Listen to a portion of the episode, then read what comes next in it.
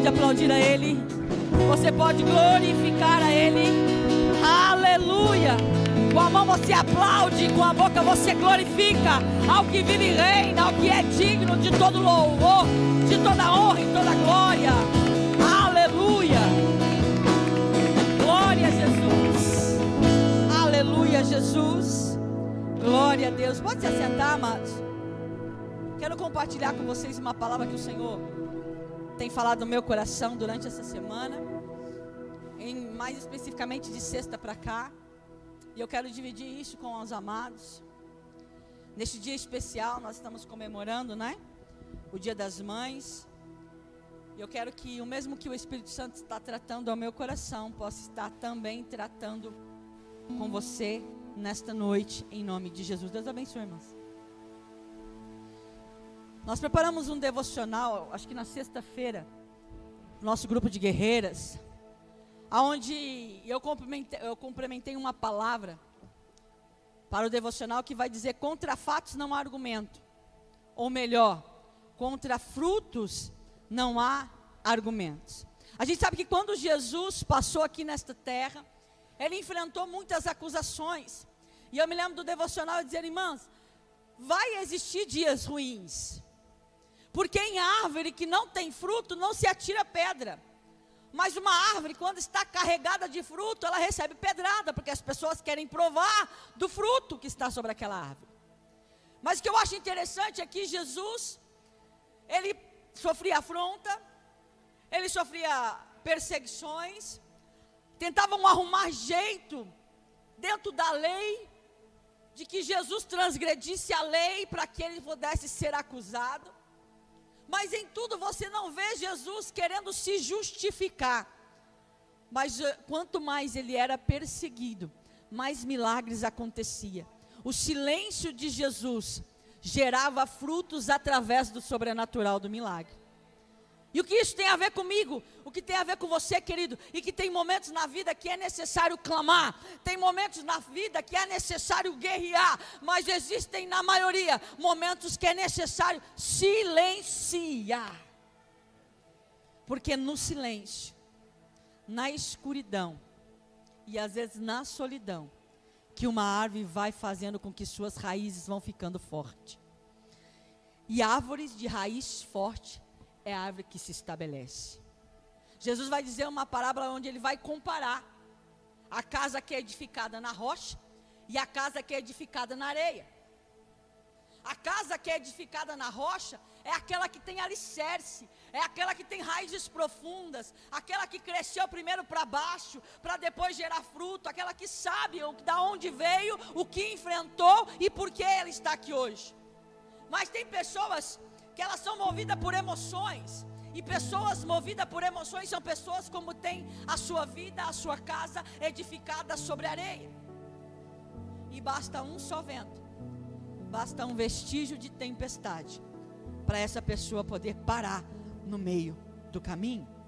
Amado, tudo o que aconteceu com Jesus em sua passagem pela terra, e mesmo após sua morte e ressurreição, vai nos deixar grandes ensinamentos de todos os anjos.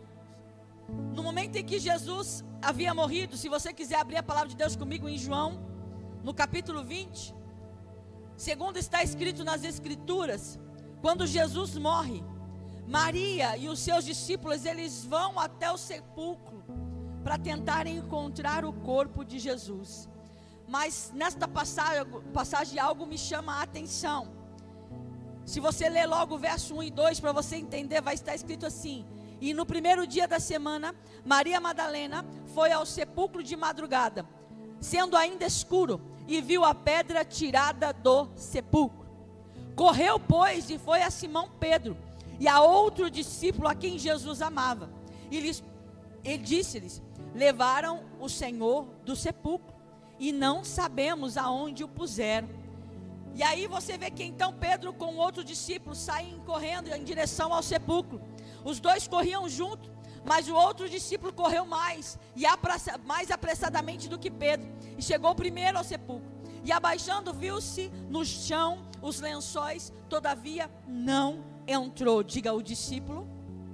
Diga comigo, o discípulo não entrou. Oh, meu Deus. Chegou, pois, Simão Pedro, que o seguia, e entrou no, no sepulcro, e viu no chão os lençóis. Diga, Pedro entrou, e viu a mesma coisa. Oh, meu Pai do céu. E aí, quando a palavra no verso 10, para a gente adiantar, vai estar tá escrito assim: Tomaram, pois, os discípulos, tornaram, pois, os discípulos para. Tornaram, pois, os discípulos para. E Maria estava chorando fora, junto ao sepulcro. Estando ela, pois, chorando, abaixou-se para o sepulcro. E viu dois anjos vestidos de branco, assentados aonde jazia o corpo de Jesus um à cabeceira e outro aos pés. E disseram eles: Mulher, por que choras? E ela lhe disse: Por que levaram meu senhor? Eu não sei onde puseram. Tendo dito isso, voltou-se para trás e viu Jesus em pé, mas não sabia que era Jesus. E disse-lhe Jesus: Mulher, por que choras? Quem, quem buscais? E ela, cuidando para que, achando que era o jardineiro, disse-lhe: Senhor, se tu levaste, diz-me onde puseste, e eu o levarei.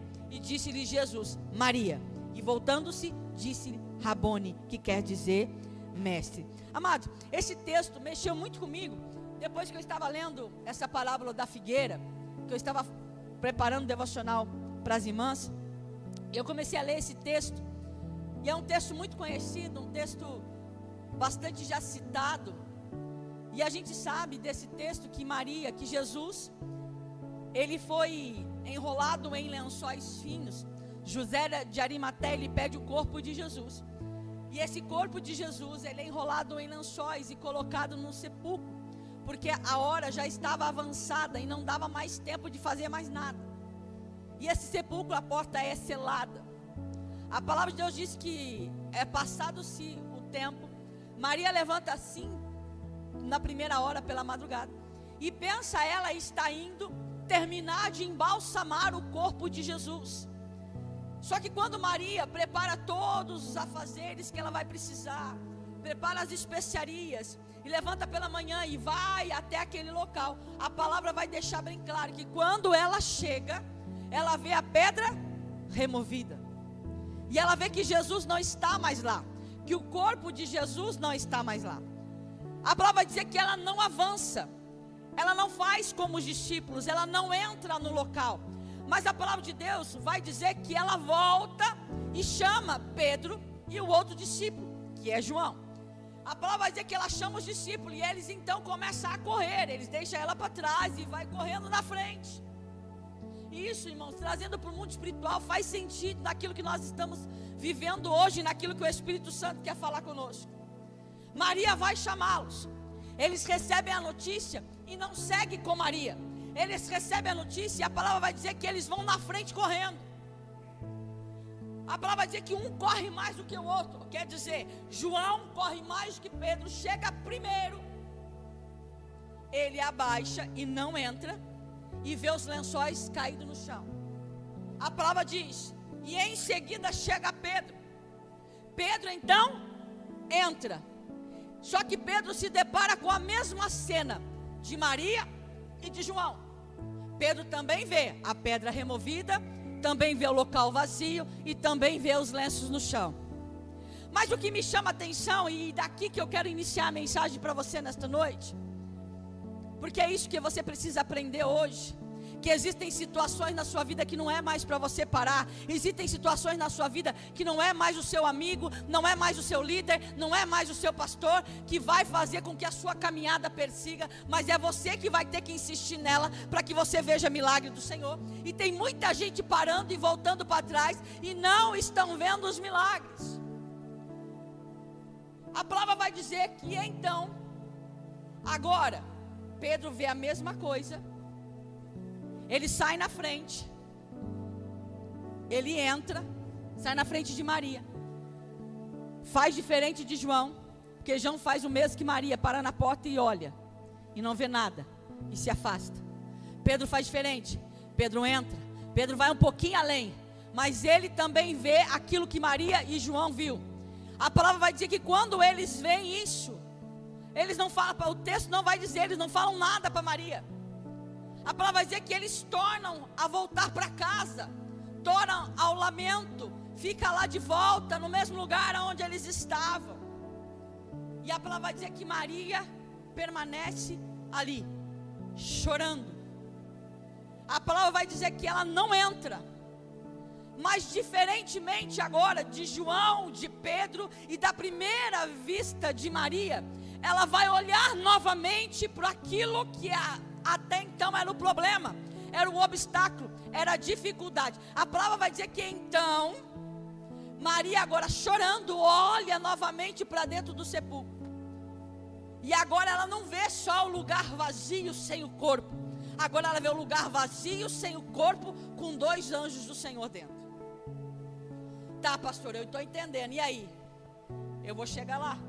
E os anjos vai dizer para Maria: Por que choras? A quem você está procurando? Querido, e aqui eu quero fazer um, um, um, um, parênteses aqui nessa mensagem. Porque quantos de nós estamos nos deparando dia após dia com os obstáculos da vida, com as adversidades da vida, com a circunstância da vida. Você está caminhando com Jesus, você está seguindo ali, você está crendo na promessa. Você recebeu uma palavra profética, você segue crendo, segue confiando, mas em algum momento uma parede se levanta, um obstáculo surge. E quando está surgindo esta parede, quando está surgindo esses obstáculos, quantos de nós também não está recuando, deixando de lado e não vamos até o fim da situação por medo, por comodismo, por ansiedade, por achar que não é para você? Porque tudo que o inimigo vai fazer, querido, é fazer com que você, que ele, você venha desistir.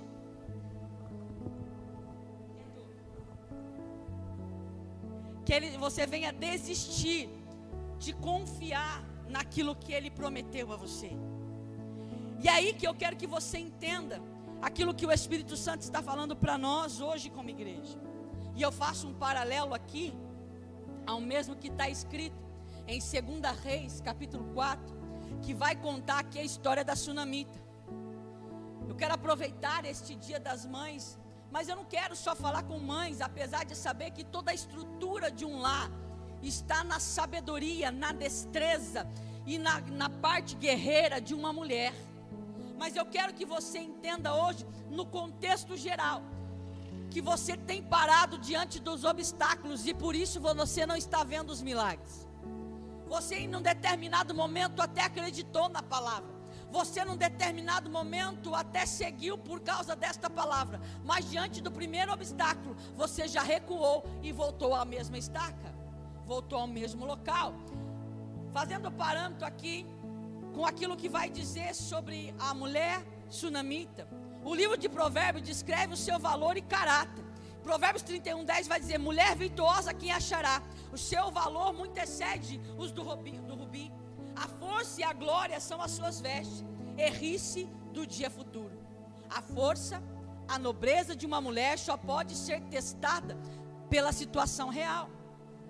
A sua decisão calculada e ações antes e durante e depois da expressão vai revelar o seu valor real. Eu vou resumir. Aqui eu estou citando Maria, que foi visitar o corpo para fazer algo específico e encontrou um obstáculo. Aqui eu estou citando os discípulos que foram constatar o que Maria disse e encontraram o mesmo obstáculo. Aqui eu estou citando dois discípulos que voltam diante da adversidade. E aqui eu estou citando a mulher sunamita. Quando a palavra de Deus vai falar sobre mulher, quando a palavra de Deus vai falar da força da mulher, ele vai dizer que tudo aquilo que nós vivemos no dia da pressão, da pressão, da dificuldade, do obstáculo, tudo aquilo que a gente vive antes, durante e depois, é que vai revelar o valor que existe dentro do nosso coração. A mulher sunamita, assim como Maria no texto que nós acabamos de ler, vai demonstrar o valor do caráter da mulher quando a morte, quando o problema, quando a enfermidade, quando a adversidade vem empunhar uma espada contra a sua casa, contra a sua família, qual é a posição que você está tendo diante das dificuldades? Qual é a posição que você está tendo diante das afrontas que a sua casa está vivendo? A força da mulher é que edifica uma família. Você vê aqui, se você pegar depois lê em casa, faça como devocional. Eu não vou ler esse texto que ele é longo, mas o livro de 2 Reis, no capítulo 4, que vai contar essa história, você vê que antes de tudo acontecer, você vê que aquela mulher sunamita, ela tem um discernimento espiritual. Aquela mulher, ela tem uma atitude de ajudar profeta. Eliseu, Geazi, ela reflete o zelo, o amor a Deus. E tudo que possuía no coração dela era sondado por Deus. Ela era uma mulher bondosa, hospitaleira. E você vê que em nenhum momento ela faz nada para os homens de Deus, querendo algo de Deus em troca.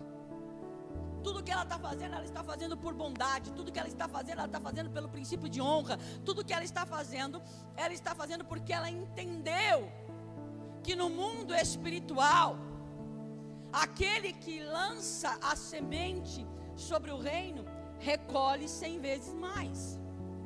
E você sabe da história que em um determinado momento, a hospitalidade dela era tão grande, que o próprio profeta quer arrumar um jeito de recompensar aquela mulher.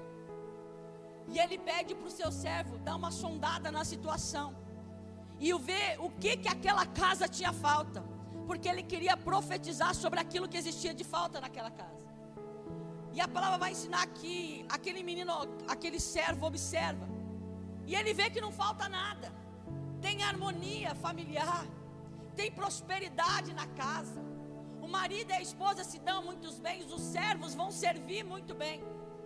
Só que a palavra vai nos mostrar que o servo do profeta, que Geazi, vai sentir falta de uma criança na casa, vai sentir falta de um filho na casa.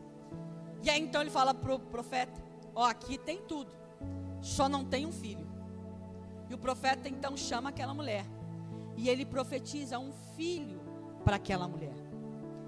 Ela ainda vai dizer assim para o profeta: Por que queres brincar com o meu sentimento? Mas o profeta insiste em dizer, e você sabe a história. Realmente, um ano depois, a criança nasce, o menino cresce. Em um determinado momento da vida daquele menino, a morte entra na casa. E o que me chama a atenção é o caráter que mais uma vez é revelado durante o tempo de angústia. Você vê aquela mulher em calma e em fé, e ela não entra em pânico. Por que, que eu estou citando esse texto juntamente com o texto de Maria e juntamente citando os discípulos? Porque eu quero que você saia daqui nesta noite refletindo quem é você diante dos obstáculos. Qual tem sido a sua posição quando uma porta se fecha? Qual tem sido a sua posição quando uma parede se levanta na sua caminhada? A palavra de Deus vai dizer que vale a pena a gente poder olhar para a atitude desta mulher, para o caráter desta mulher sinamita. Vale a pena apreciar toda a resposta positiva dessa mulher diante da crise. Eu não sei quanto a você, irmãos, mas se você tivesse recebido de Deus uma promessa sem você pedir, foi o caso dela, sim ou não? Ela recebeu um filho e ela não pediu. E aí, quando o filho nasce, cresceu, que já está naquela idade bacana, que já está entendendo as coisas, que já está na, na ajuda da lida, a criança vem a morrer. Qual seria a sua atitude? Põe a criança no quarto em silêncio e sai sorrindo? Ou sai em desespero gritando para todo mundo, dizendo: Eu não pedi para ter filho? Qual é o seu posicionamento? Diante da adversidade. Quando o filho dela morre, ela não disse e não declarou a ninguém ela se recusa a acreditar que a morte está ali permanentemente. Ela crê que Deus pode ressuscitá-lo dentre os mortos. Ao perguntar seu marido sobre por que ela está indo ao homem de Deus, ela respondeu: Está tudo bem. Quando recebida por Geazi e interrogada sobre o motivo da vinda repentina, ela também vai responder: Está tudo bem. Eu acho isso tão maravilhoso, irmãos. Tem coisas que você precisa aprender a reportar só para Deus. Existem situações que você tem que aprender a reportar somente ao Senhor. Vou voltar lá, lá no livro de João para você entender. Quem, para quem que era o milagre? Para os discípulos ou para Maria? A Maria, sim ou não? Quem viu? Foi a Maria ou foi os discípulos? Para quem era o milagre? Adiantou chamar os discípulos? Pelo contrário, irmãos, atrasou o processo e trouxe mais desespero. Por quê? Porque quando eu coloco pessoas na minha caminhada com não deve estar, tá, fica mais pesado, fica mais lento e atrasa a resposta. Porque tira os meus olhos do foco. Eu vou explicar. Quando ela chega no sepulcro, ela olha e não vê nada, ela se desespera. Ao invés de insistir, caminhar um pouquinho mais, sentar ali, chorar ali, a palavra de Deus vai dizer que ela volta para buscar ajuda. Ela volta ó, fizeram alguma coisa, vamos lá todo mundo. E saem os dois. Só que os dois vão constatar aquilo que ela já sabia. E vai deixar ela ali mais uma vez sem resposta. Eles não caminham junto com ela e não retornam junto com ela. Quem está entendendo isso? Quem está entendendo essa verdade, irmãos? Eu sei que é uma palavra difícil para dar glória, sabe por quê? Porque está mexendo com, a sua, com o seu ego, com o seu coração. Ou você precisa sair daqui hoje decidido a não mais parar diante dos obstáculos. Porque quem tem que ver milagre não é teu marido, quem tem que ver milagre não é tua esposa, quem tem que ver o milagre é você. É com você que Deus quer tratar, é com você que Deus quer falar. A palavra de Deus vai dizer que então Maria chega ali mais uma vez, ela olha para aquela situação. Diferente da tsunamita, ela coloca a gente na situação. E ela se frustra pela segunda vez, porque quem ela colocou na situação não resolveu o problema dela. E saiu dali com a mesma resposta negativa que ela tinha. E a mulher tsunamita silenciou nem para o seu marido e nem para o servo Geazi. Ela disse o que ela foi buscar que, que eu quero dizer com isso? Tem coisas que é somente entre você e Deus. Não abre a sua boca para ninguém. Ah, mas eu não tenho que ter segredo com meu esposo. Fiz salvação individual, querido. Tem coisa que Deus vai tratar só com você. Não adianta você botar ele no rolo, não. Ele não vai entender, ainda vai ficar todo mundo perturbado dentro de casa. Tem coisa que é só com ele, tem coisa que é só com você. A palavra de Deus vai dizer que então Maria fica ali sentada. E ela começa a chorar. Quando ela começa a chorar e começa a encarar a verdade do que ela estava vendo, então ela começa a ver o céu se abrir em direção a ela. Sabe o que eu quero dizer para você nesta noite? Que assim como a mulher sunamita, que teve calma, que teve fé, que não entrou em pânico diante da circunstância, você também nesta noite vai aprender a começar esta semana com fé, a começar esta semana em confiança, a entender que tem horas que tem que silenciar, porque aonde há frutos, não vai haver argumentos contra você, porque Deus vai estar gerando na tua vida não aquilo que você quer, mas aquilo que o céu já planejou a seu favor. Está na hora de você aprender a receber isso sobre você, sabe? E depois que a palavra vai dizer que então o milagre acontece, o profeta vai até a casa da sunamita. A palavra de Deus diz que ele sobe, ele ressuscita o menino. Quando ele ressuscita o menino, o servo Geazi manda chamar ela. Ela entra no quarto. E então a palavra de Deus vai dizer algo muito mais lindo ainda. Né? No verso 36 e 37. Então chamou a Geazi e disse: Chame este sunamita. E chamou e veio a, veio a ele. E disse ele: Toma o teu filho. E entrou ela e se prostrou aos seus pés e se inclinou à terra e tomou o seu filho e saiu. Sabe, nós temos que aprender, irmãos, colocar em prática a gratidão. Como o pastor disse aqui há um tempo atrás, cantar depois que o mar abriu é fácil. Qualquer um canta por você, você não precisa nem cantar. Agora, para quem é homem, mulher de Deus, vai fazer como a tsunamita. Vai celebrar a ressurreição antes dela acontecer vai ter calma e fé, sabendo que você está indo no lugar certo, na hora certa, e vai alcançar o que você precisa. E ser grata a Deus quando aconteceu. Primeiro você ora, depois você celebra e depois você agradece. Porque quando você entender esse princípio, você vai viver um novo do Senhor sobre a tua vida. Voltando de novo para o texto de Maria, ela vai ver que Maria vê os anjos, um a cabeceira, o outro os pés. Amadas, ela vê os anjos e por si só seria uma grande experiência de ter ido lá, de ter persistido e ter visto um anjo. Mas Maria não queria apenas ver o anjo que estava falando com ela. A serva de Deus queria muito mais. Maria queria encontrar com o Senhor Jesus, por isso ficou ainda naquele lugar com esperança de achar Jesus. E você, amado, qual situação você está vivendo que está tão difícil na sua vida?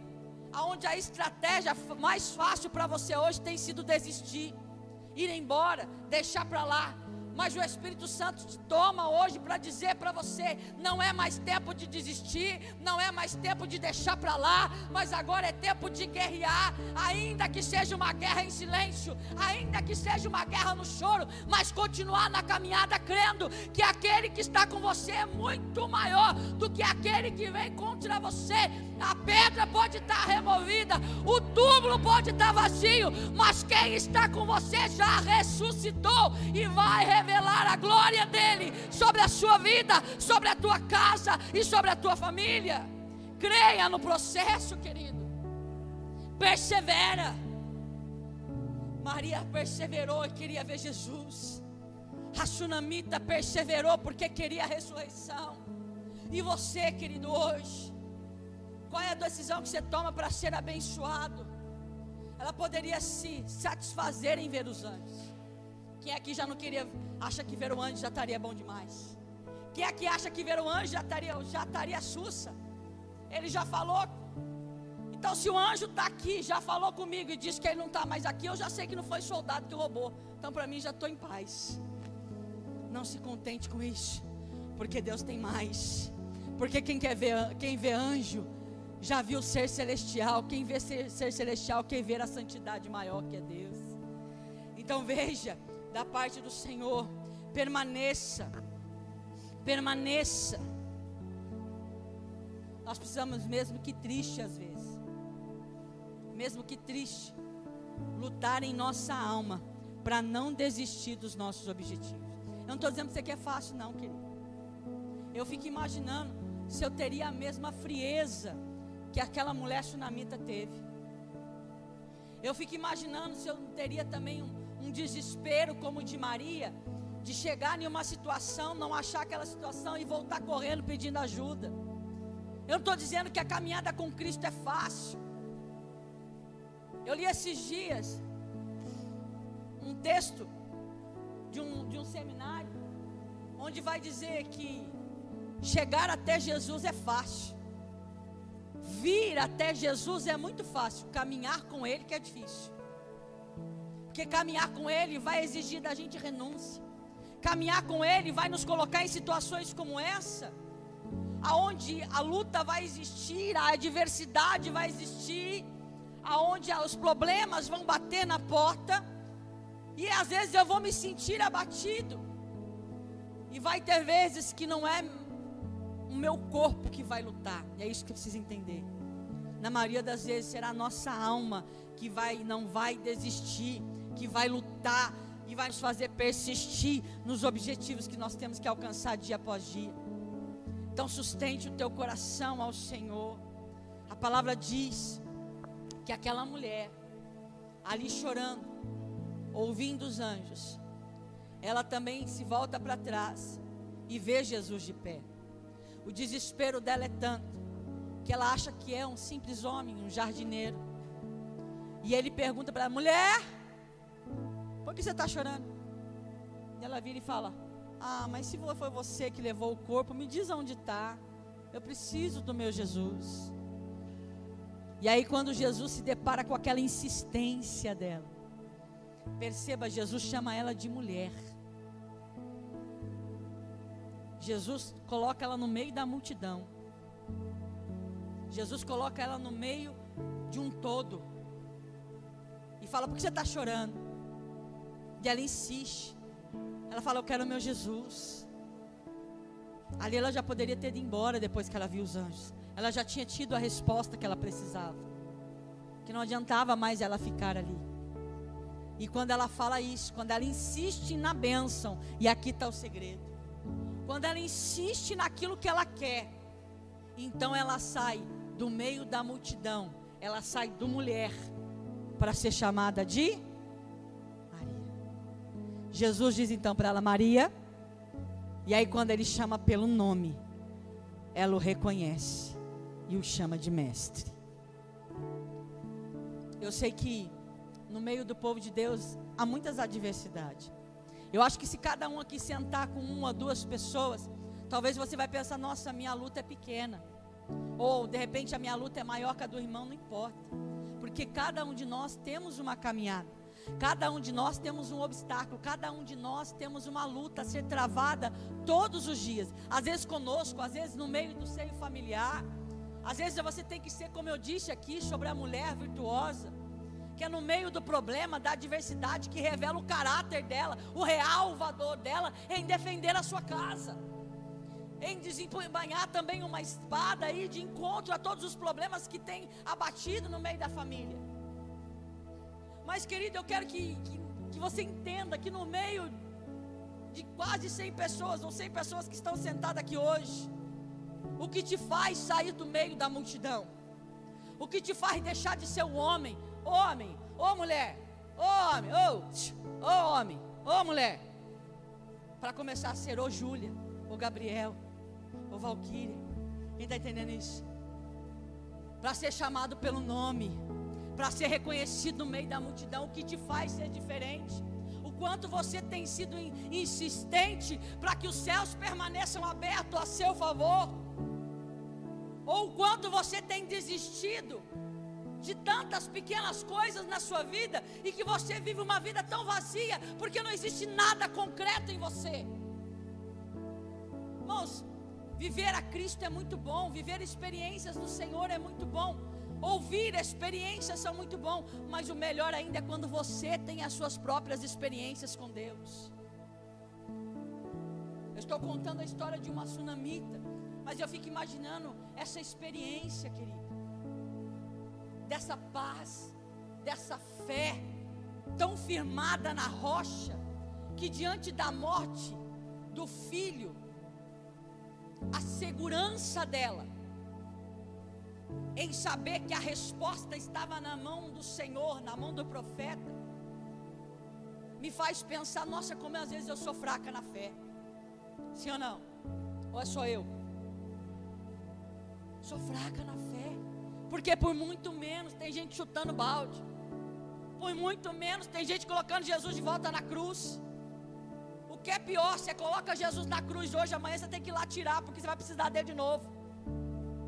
Você chuta o balde hoje, amanhã você tem que buscar, porque você precisa dele de novo. Por que, que eu preciso dele? Porque amanhã você vai ter que chutar outro e não tem mais balde. O Senhor abençoa aqueles que perseveram. O Senhor abençoa aqueles que perseveram e não retrocedem diante dos desafios da vida. A palavra vai mostrar que a mulher sunamita perseverou. E não foi diante de um obstáculo, não foi diante de uma pedra removida, onde eu fui procurar um corpo e não achei. A mulher persevera diante da morte do filho. Ei, Jairo sai de casa, a filha está doente, e ele vai buscar ajuda para uma filha doente. O texto aqui está dizendo que a mulher sai de casa, o filho não está doente filho já está morto. Você entende a diferença? Jairo, quando chega até Jesus e pede para Jesus ir com ele, a filha está viva. No meio do caminho que ele recebe a notícia de que a filha tinha morrido. Seria natural Jairo se desesperar. Mas ele escuta aquilo. E Jesus já repreende aquela má notícia. Mas agora eu estou falando de uma mulher que já saiu de casa com a pior notícia. Não é que chegou, não, ela já levou. Mas a persistência, a perseverança, que não fez aquela mulher retroceder diante dos desafios. Maria também perseverou. Ela insistiu para saber aonde estava Jesus. Quem foi escolhido para ser discípulo? Foi Pedro e João ou foi Maria? Mas diante do problema, quem ficou? E olha que por três anos eles estavam com Jesus. E nos últimos meses de vida, Jesus estava falando da sua morte. Jesus estava já dizendo o que ia acontecer. Jesus já estava dizendo: em três dias eu voltarei. Jesus já estava declarando isso. Mas eles não entenderam o que Jesus estava dizendo. A palavra vai dizer que Maria, seguidora de Jesus e não discípula, persevera. E aqui, irmãos, eu quero que você entenda que a bênção que o Senhor tem para derramar sobre a tua vida, sobre a tua casa, não está amarrado em patente. Aí eu não consigo isso porque eu não sou aquilo, eu não sou aquilo, eu queria ser aquilo. Você não tem que ser nada. Você tem que ter filho do Senhor primeiro. Você tem que aceitar ser filho constante do Senhor primeiro. Tem coisas que não estão amarradas a patente, querido. Não é o pastor indo na tua casa que vai resolver o problema. Não é o pastor colocando a mão na tua cabeça que vai resolver o problema. Pode ajudar em alguns casos, mas não amarre no pastor aquilo que você é capaz de resolver com Deus. Não amarre no seu líder aquilo que você é capaz de resolver com Deus, porque quem tem o Senhor Jesus em sua vida tem livre acesso para chegar diante do Pai. O mesmo acesso que seu líder tem, o mesmo acesso que o seu pastor tem, você também tem. Persevera. Quem perseverou foi a seguidora de Jesus chamada Maria. E foi ela que recebe a primeira ordem e é a primeira a ver Jesus. O sobrenatural está disposto a ser derramado sobre aquele que persevera. Eu vou repetir: o sobrenatural está disposto a ser derramado sobre aquele que persevera. Persevere. Ah, não sei orar. Conversa. Não sei conversar, escreve. Não sei escrever, canta. Deus entende você. Vá para o teu quarto, vá para o teu canto e acha a sua maneira de conversar com o Senhor. A religiosidade está matando muita gente porque está formalizando aquilo que é para ser simples. O reino do Senhor é alcançado com simplicidade do coração. Foi Jesus quem vai dizer isso. Que se eu quero alcançar, eu tenho que fazer como a criança faz. Coloca isso no teu coração. Ter pensamento e coração de criança, não é atitude não, viu, querido? Porque Deus também manda você ser maduro. É aqui teu coração que precisa ser simples e puro como o de uma criança. Para que você entender que não é formalidade que derrama poder, mas um coração quebrantado e uma simplicidade de oração de entrega. Porque antes de você falar, Deus já sabe o que aconteceu. Antes de você pensar, preciso orar, preciso perdoar, Deus já viu, Deus já sondou. Ah, então não precisa falar? Não, você precisa falar, porque você precisa abrir teu coração e saber que você está com o Senhor Jesus. Ei, é evidente que nem todas as lutas que queremos enfrentar será fácil. Ficaremos abatidos, Ficaremos às vezes entristecidos com os resultados. Mas entenda uma coisa definitivamente nesta noite, e aqui a equipe de louvor pode subir. Se você perseverar nos seus objetivos, você vai alcançar com a ajuda do Senhor aquilo que você precisa. Você vai alcançar. Não desiste. Ore ao Senhor. Ele tem prazer de mostrar, querido. Mas sabe o que, que eu acho que é o nosso maior problema para o dia de hoje? É que eu vou orar ao Senhor, Cleito, quando eu chego para orar, eu já vou orar pedindo e com a resposta. E aí que se Deus fala alguma coisa diferente, eu começo a repreender. Olha, o diabo já me está perturbando, já está colocando coisa na minha cabeça. E eu não quero aceitar. Às vezes Deus está dizendo não e a gente está insistindo sim. Aí a caminhada vai ficando mais dura, mais pesada. Eu pergunto, nossa Deus, nem, mas nem para dar uma aliviada. Mas aliviar no que? Se você pegou o caminho contrário que Ele está mandando. Porque nós dobramos o nosso joelho orando ao Senhor, mas nós já temos a resposta. Eu não estou perguntando para Deus. Eu não estou obedecendo a Deus. E aí começa a ficar pesado, começa a ficar difícil as coisas começam a dar errado, e briga aqui, e briga ali, e fecha uma porta aqui, e aí começa a dar um problema ali. As pequenas coisas começam a acontecer. Eu vou dizendo assim: não, mas eu vou vencer. Eu vou vencer. Psh, para. Para e pergunta para Deus se ainda é para continuar nesse caminho. Mas pergunta interessado na resposta e não com a resposta pronta. E deixa Ele falar com você. Deus está preparando a igreja para um novo, para uma nova estação. E tem gente que não está entendendo isso e está querendo carregar fardos, casacos de pele para uma estação de verão. Tem coisa que você vai ter que abrir mão para o próximo capítulo da sua vida, querido. Ou você abre mão ou você fica desse jeito. E se eu quiser ficar desse jeito, problema seu também. Ema, ema, ema. Só depois não reclama que Deus não te abençoou, que Deus não está com você, que Deus isso, que Deus aquilo. Eu não sei porque o Espírito Santo me traz essa história. Abraão e Ló. Abraão tinha que sair da sua casa, da sua parentela e ir sozinho.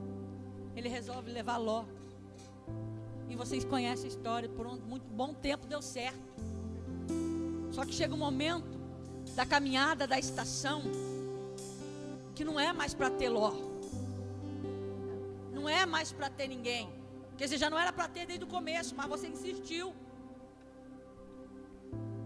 E Deus permite que várias coisas comecem a acontecer. Coisa simples de resolver, sim ou não? Briga de pastorzinho era simples de resolver, sim ou não? Era, não era, Val? Não, não era. Era simples. Troca de servo, acabou, continua ali a aliança familiar. Porque o problema não era os pastores brigando por causa de ovelha. O problema estava com Ló, estava com Abraão. Eram os dois que estavam se engalfinhando. Não, o problema estava no servo. O servo você manda embora. As pequenas coisas que estão acontecendo é para você prestar atenção. Os pequenos murmurinhos que estão acontecendo é para você prestar atenção. Se de repente aquilo que você está insistindo em carregar para a nova estação já não era para estar tá com você. Sabe o que é interessante? E eu acho isso fantástico. Que quando os dois conversam e entram num acordo, falamos o seguinte: até aqui a gente chegou, mas vamos Cada um pegar seu caminho agora? Bora, cada um pega o seu caminho. Legal. Abraão fala, então pode escolher. Se você escolher a direita, eu vou para a esquerda. Se escolher a esquerda, eu vou para a direita. E assim nós vamos aqui agora, já, decidir. Ló olha para um lado, terra seca, deserto, montanha. Ló olha para o outro, campina verde, tudo bonitinho, águas correndo, cristalino. Ele que não é besta nem nada, ele escolhe o quê? É, então eu vou para cá. Abraão falou: Ok, pode ir. E Abraão segue seu caminho. Aquilo que aparentemente pode ser um tempo de deserto, aquilo que aparentemente pode ser um tempo difícil, começa a ser o processo da obediência. E no processo da obediência, Deus estará com você e até um deserto florescerá se Deus estiver na sua caminhada. Mas insistir na relva verde vai te levar para Sodoma e Gomorra. Quem está entendendo isso aqui? Está na hora de você parar e pensar. Que você quer para a tua vida? O que, que você desenhou para a tua casa? Está na hora de você começar a ouvir Deus e obedecer a Ele. O problema não, não é difícil ouvir Deus, Dani. Ouvir Deus é fácil. O problema é obedecer o que Ele está falando. Ouvir Deus é fácil, porque Deus é um Deus de relacionamento, Ele gosta de falar. Eu fico imaginando. Eu fico imaginando Deus, igual meu esposo lindo, amado. É um Deus de relacionamento, a gente gosta de falar. Se não tiver ninguém para falar, ele fala sozinho. Mas tem que falar. Alexandre vai pensar, nossa, deve ter umas 10 pessoas com ele embaixo. Não, é só ele mesmo. É só ele e o Espírito Santo lá que está lá batendo papo. E Deus também gosta de ter relacionamento conosco. E se você perguntar, Ele vai falar. Se você chamar, Ele vai falar. E quando Ele falar, obedeça. Fala isso para a pessoa que está até lá, diga assim: não é difícil ouvir Deus, mas comece a obedecer. Se coloca de pé em nome de Jesus.